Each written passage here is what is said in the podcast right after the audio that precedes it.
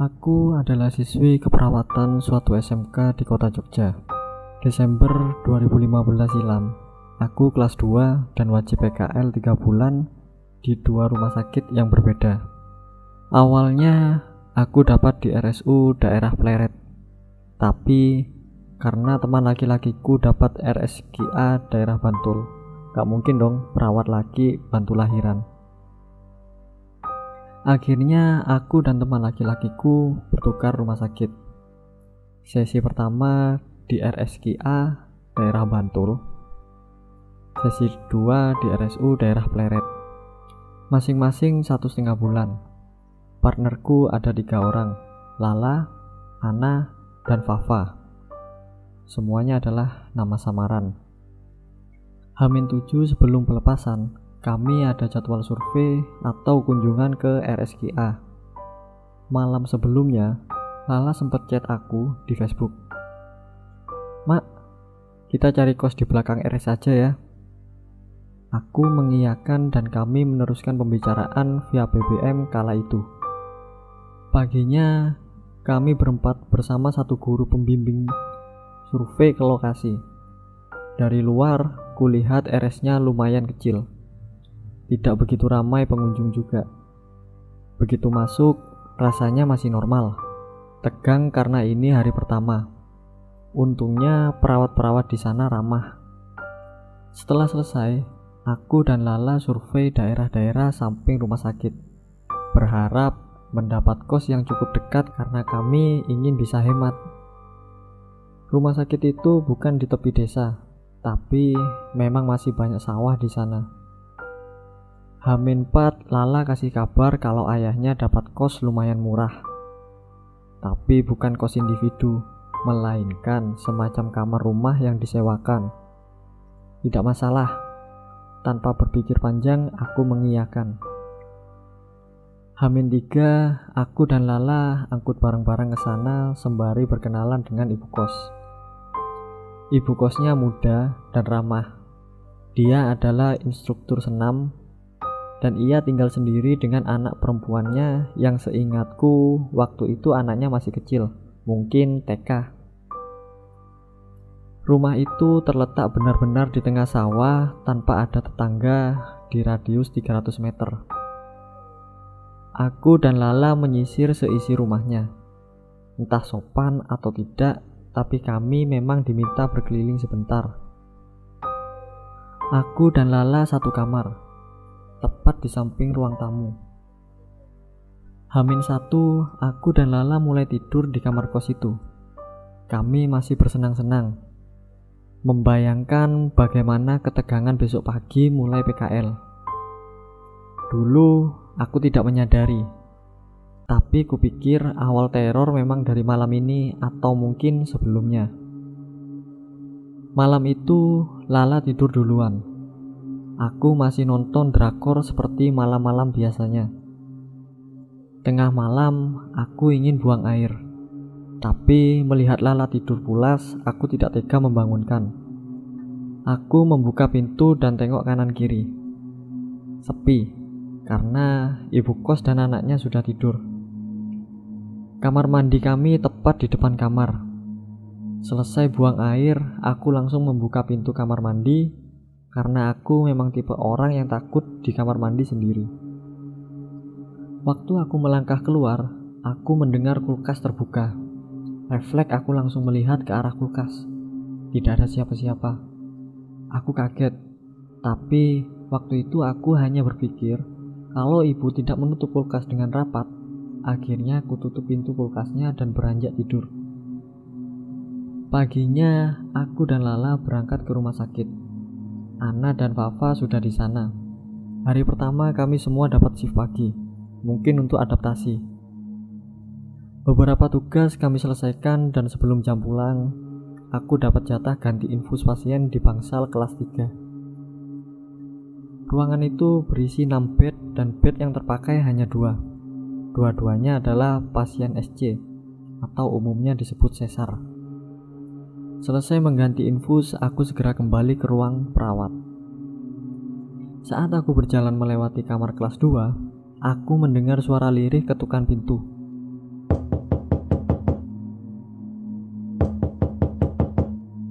Hanya dua kali ketukan. Aku sempat terkejut dan diam sejenak, tapi kemudian aku mengacuhkannya. Di hari kedua, Ana memutuskan untuk ikut ngekos karena kamar sebelahku kosong. Menurutku, kamar Ana cukup lembab karena tidak ada jendela dan ventilasi, dan rasanya pun tidak nyaman. Tapi kulihat Ana baik-baik saja. Hari selanjutnya aku shift siang, Lala shift malam. Pagi hari waktu kami berdua masak, ibu kos menghampiri dan bilang, Dek, nanti ibu gak pulang. Rara ke rumah budenya. Kalau pergi dikunci ya. Lala menjawab, Iya bu, nanti malam yang di rumah Eni kok bu. Aku jaga malam soalnya. Ana pagi, tapi kayaknya mau pergi sama pacarnya. Aku hanya tersenyum Mungkin yang kerja di rumah sakit sudah paham bagaimana sistemnya. Tapi untuk yang belum tahu, shift malam di rumah sakit tersebut mulai jam 8, sedangkan jam 8 kurang 15 menit sudah mulai tukar jaga dan menginfokan ke pasien kalau perawat yang bertugas sudah ganti. Ketika bersama perawat dan dokter keluar dari bangsal kelas 3 itu, aku di belakang sendiri. Di kamar depannya Kembali lagi aku mendengar suara ketukan pintu itu.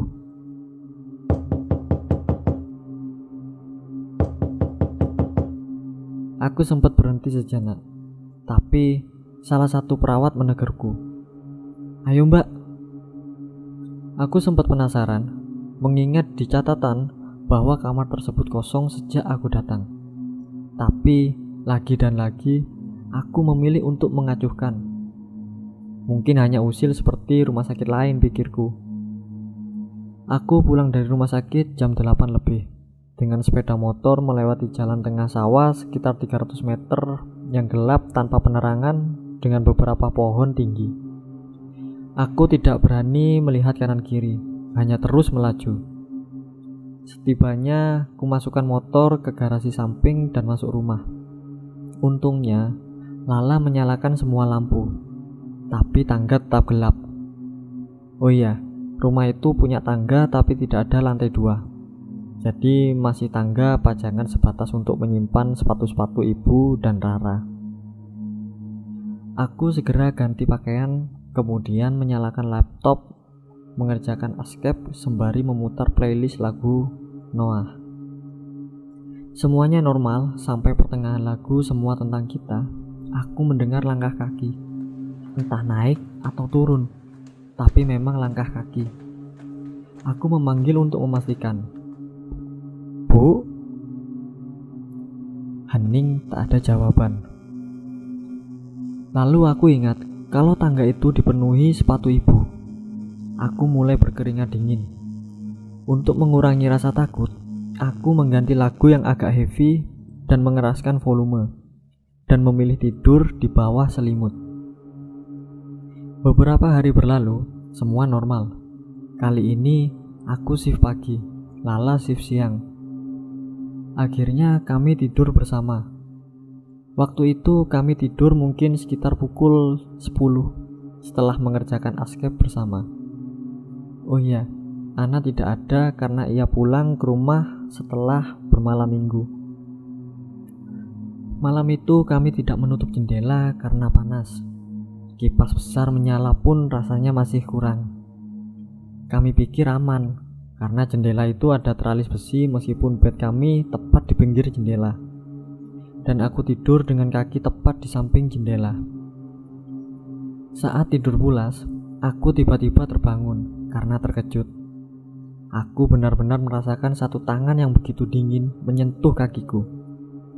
Begitu terkejutnya aku sampai kakiku menjejal lala hingga ia terbangun. Tapi aku tidak mengatakan apa-apa. Aku hanya langsung melihat keluar jendela. Mungkin ada orang usil. Tapi saat kulihat keluar, tidak ada siapa pun. Kamarku benar-benar di tengah sawah. Jarak antara tanah dengan jendela cukup tinggi dan lebih mengejutkan lagi. Sawah itu belum lama ditanam jadi masih ada air. Aku langsung menutup jendela dan hordennya. Kemudian meminta tukar posisi dengan alasan aku kedinginan.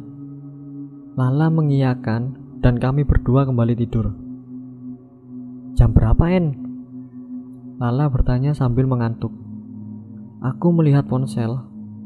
Setengah satu. Kami tidur lagi. Kemudian aku kembali terbangun karena ketukan keras di jendela. Jendelaku benar-benar diketuk. Aku mendiamkan beberapa saat dan meringkuk di bawah selimut karena takut. Tapi kemudian terdengar seseorang mengetuk sambil memanggil nama Lala. Aku dan Lala bangun. Kali ini ternyata itu ibunya Lala. Kami keluar dan mempersilahkan ibu bapak Lala masuk. Ternyata mereka kemari karena dapat laporan kalau ada orang yang melihat Lala keluar dengan pria. Kami sontak melihat jam. Pantas saja mereka kaget. Saat itu jam 3 pagi. Tapi kesalahpahaman selesai. Sempat ngobrol sebentar, lalu tak lama mereka pulang dan kami tidur lagi. Kurang lebih seminggu kemudian, Ana bilang tidak mau lagi tidur di kos. Ia pulang tapi barang-barangnya dibiarkan di kos sampai masa kos selesai. Saat ku tanya kenapa, ia hanya bilang gak apa-apa. Di beberapa kejadian tidak pernah kusebutkan Ana karena memang Ana sering pulang daripada tidur di kos. Setelah Ana pergi, kamar jadi kosong. Anehnya, yang pintunya tidak pernah benar-benar tertutup. Misal pagi, aku melihat pintunya terbuka sedikit dan aku menutupnya. Lalu, saat aku melihat lagi, pintunya kembali terbuka. Akhirnya, beberapa hari kemudian, kamar Ana aku kunci dari luar. Suatu hari, aku si pagi dan Lala siang. Aku pulang ke rumahku di dekat GEC untuk mengambil beberapa barang yang akan kubawa ke kos. Setelah selesai urusan, aku kembali ke Bantul. Aku sampai di jalan depan rumah sakit bertepatan azan maghrib hampir selesai. Di pertigaan menuju jalan pulang kos, ada tempat duduk. Sembari berbelok, aku jelas melihat ada wanita duduk mengenakan rok putih kotor dengan mata sayu, bibir pucat, kaki dilipat di depan dada, dan kedua lengannya menyilang seolah sedang kedinginan. Kami bertatapan sepersekian detik. Di beberapa detik kemudian kulihat kaca spion, dan begitu terkejutnya aku bahwa perempuan itu tidak ada. Aku memastikan lagi sampai aku melihat ke belakang, dan perempuan itu benar-benar tidak ada. Sampai di kos, hanya ada Rara di rumah sakit. Kata Rara, ibu sedang ke rumah neneknya. Setelah lama di kamar, aku mendengar beberapa perabotan kecil jatuh. Suaranya tidak keras tapi terdengar jelas. Aku langsung berteriak kecil berpikir bahwa Rara melakukan sesuatu. Ada apa, Rara? Tapi aku kaget saat mendengar jawaban Rara dari kamar ibu kos. Apa, Mbak? Aku langsung berlari ke dapur. Dan benar saja, kotak makananku dan sebuah panci kecil jatuh. Padahal kedua barang itu berada di tempat yang tidak mungkin untuk jatuh sendiri. Mulai dari situ, aku makin merasa aneh. Beberapa hari kemudian, aku shift pagi dan Lala turun jaga atau off. Setelah aku pulang, jam 4 sore kami berdua memutuskan pergi ke Playen, Gunung Kidul menemui guru kami untuk bimbingan askep. Sebelumnya kami mampir ke rumah Lala di Patuk karena guru kami mengonfirmasi bahwa ia masih mengajar dan pulang jam 5. Kami akhirnya ke sana selepas maghrib. Bimbingan sebentar, kemudian pamit setelah sekitar pukul 9 lebih. Lala menyetir motor dan aku duduk di belakang. Setelah keluar dari gang rumah guru kami, Aku melihat kakek-kakek memanggul rumput. Aku terus melihatnya. Tapi anehnya, kakek itu perlahan memudar kemudian hilang. Aku berusaha mengacuhkannya dengan mengajak Lala ngobrol. Malam itu kami tidur di rumah Lala karena besoknya aku shift malam dan Lala siang. Kami pulang ke kos lepas luhur. Bertepatan dengan Lala yang masuk jam 2. Sepulang ke kos, aku langsung mencuci baju di kamar mandi. Saat mencuci, ibu kos menghampiriku sambil bilang, Mbak, ibu mau senam ke godean. Rara tak titipin nenek Ibu tadi beli mie. Kalau mau bikin, ambil aja. Sambil meneruskan mencuci, aku hanya menjawab, Nggih bu, makasih ya. Setelah ibu kos pergi, aku sendiri. Aku menyalakan TV di ruang tamu agar tidak terlalu sepi. Segera menjemur baju dan rebahan di kamar. Walaupun TV menyala, aku di kamar nonton drakor Rooftop Prince. Aku ingat drakor yang kutonton karena saat Shin Park Chun bangun dari koma, tiba-tiba keran air kamar mandi menyala. Aku langsung menghentikan drakor untuk memastikan suara itu. TV masih menyala. Aku diam sejenak mendengarkan suara air mengalir. Karena masih sore, aku masih berani berjalan ke kamar mandi dan mematikan keran. Aku berusaha mengacuhkannya dengan kembali nonton drakor. Meskipun masih deg-degan karena kejadian itu, akhirnya jam 5 sore aku mandi dan bersiap. Shift malam sebenarnya dua jam lagi. Tapi aku memilih menghabiskan waktu dua jam itu untuk makan di luar daripada di kos sendiri sampai malam. Dan TV di kos kubiarkan menyala. Dua minggu ke depan, sebenarnya aku mulai terbiasa dengan semua yang awalnya membuatku takut. Mulai dari kulkas terbuka tengah malam, suara orang sedang mandi di kamar ibu kos, ketukan di jendela, mobil yang menyala sendiri, suara langkah kaki di tangga, barang jatuh di kamar Ana, dan lain-lain. Tapi, di suatu ketika saat aku shift siang, waktu itu Lala turun jaga off. Aku pulang sekitar setengah sembilan malam. Seperti biasa, Aku lewat jalan di mana aku pernah melihat wanita bermata sayu itu di tempat duduk pertigaan jalan. Sekitar 150 meter setelah pertigaan menuju kos, jalan gelap dan sepi. Lampu motorku menyorot seorang wanita dengan rok putih berdiri di kanan jalan, tepat beberapa meter sebelumnya. Lampu motorku tiba-tiba mati. Aku tetap melaju tanpa melihat ke kanan. Setelah sampai di dekat kos, lampu motorku menyala lagi. Aku segera masuk dan memarkir motor. Melepas sepatu, membuka pintu sambil mengucap salam. Saat akan menutup pintu, refleks mataku melihat ke depan rumah. Betapa terkejutnya aku melihat wanita itu tepat di depan gerbang. Dan wanita itu adalah wanita rok putih kotor yang beberapa hari lalu kulihat di pertigaan jalan. Aku menutup pintu dengan keras hingga membuat ibu kos bertanya dari kamar. Kenapa mbak? Sambil mengunci pintu aku langsung menjawab. Gak apa-apa bu, tadi cuma kepleset. Ibu menjawab lagi dengan pelan. Hati-hati. Aku langsung ke kamar, ganti pakaian dan cuci muka. Setelahnya aku menyalakan laptop untuk mengerjakan askep dan play YouTube sambil makan beberapa camilan. Tak selang waktu lama, mungkin sekitar 15 sampai 20 menit, ada suara motor Vario masuk garasi. Kemudian suara membuka kunci pintu. Setelahnya, pintu terbuka dibarangi ucapan salam. Aku langsung berlari ke depan sambil menjawab salam. Aku berlari karena aku ingat jelas tadi ibu kos berbicara padaku dari dalam kamar. Kali ini aku memastikan itu benar-benar ibu kos dengan mencium tangannya sambil basa-basi. Loh, dari mana bu? Aku semakin berkeringat dingin saat ibu kos menjawab. Ini tadi habis maghrib nganter Rara beli krayon ke toko sebelah. Malah keterusan jadi belanja banyak banget. Di situ aku hanya menyatakan beberapa kalimat basa-basi. Karena sebenarnya aku masih sangat shock Beberapa hari kemudian, aku shift pagi, Lala shift siang. Pulang dari rumah sakit, aku beli roti di toko dekat pasar dan beberapa camilan. karena aku tidak berniat untuk masak. Hari itu normal. Ibu kos dan Rara juga di rumah.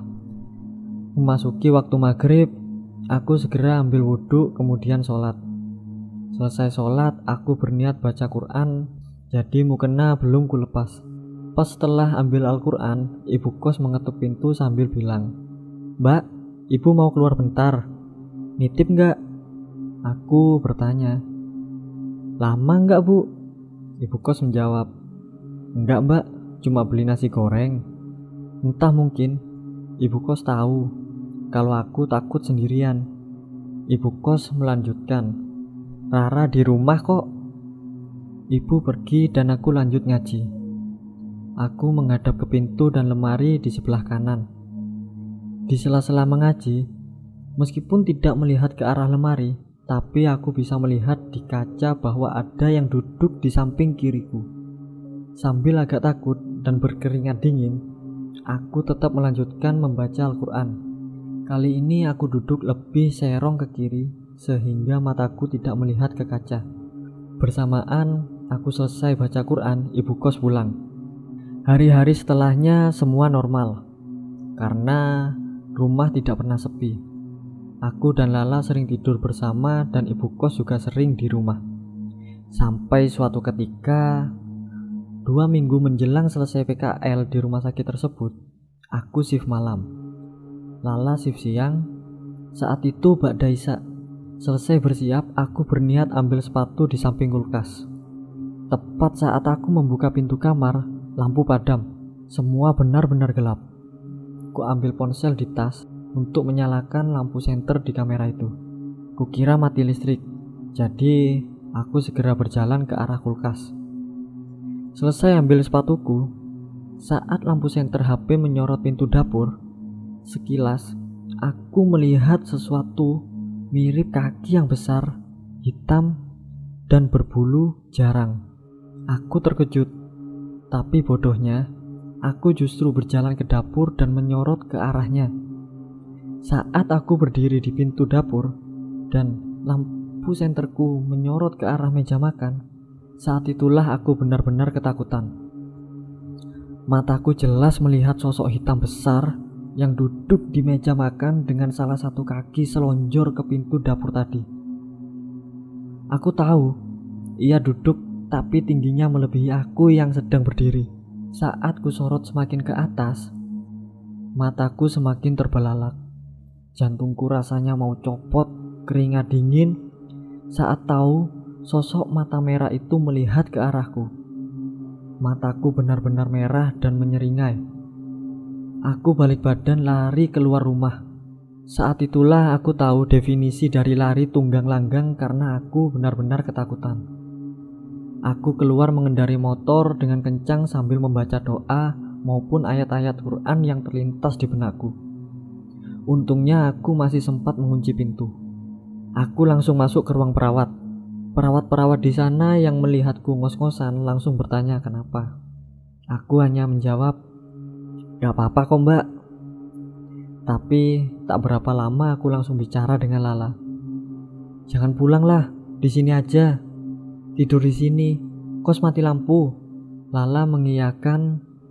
Beberapa perawat hanya menggodaku. Aku hanya tersenyum kemudian menatap Lala dengan dalam mengisyaratkan bahwa aku serius. Akhirnya Lala tidur di rumah sakit. Padahal besoknya ia shift pagi. Saat itu aku masih merasakan perasaan takut itu sampai pagi. Subuh-subuh aku menelpon rumah dan bilang ke ibuku kalau aku mau pulang. Ibu bertanya kenapa berkali-kali. Akhirnya aku menjawab, "Yang penting pulang dulu lah." Besok aku jelasin. Paginya Lala melanjutkan shift dan aku pulang ke kos. Semua baik-baik saja. Aku segera mengemas barang-barang yang diperlukan. Aku berpamitan dengan ibu kos. Ia juga bertanya, "Kenapa?" Dan aku membuat Lala sendiri. Mungkin aku egois, membiarkan Lala sendirian selama dua minggu di rumah itu. Tapi aku benar-benar tidak mau lagi tidur di sana. Di situlah dua minggu menjelang selesai PKL di rumah sakit tersebut aku memilih pulang. karena aku tidak lagi merasa nyaman dan benar-benar terganggu dengan hal-hal aneh di rumah itu. Meskipun perjalanan dari rumah ke rumah sakit kurang lebih 45 menit, tapi setidaknya aku nyaman di rumah. Meskipun di perjalanan dan di rumah sakit ada kejadian horor, yang terpenting aku tidak lagi berurusan dengan makhluk-makhluk di sekitar kos tersebut. Di rumah pun sampai sekarang tak jarang ada penampakan atau sekedar suara usil saat di tengah malam atau saat aku sendirian. Tapi setidaknya aku sudah terbiasa karena itu kualami di rumah sendiri dan sudah sejak lama. Makanya aku merasa lebih aman dan tetap tenang.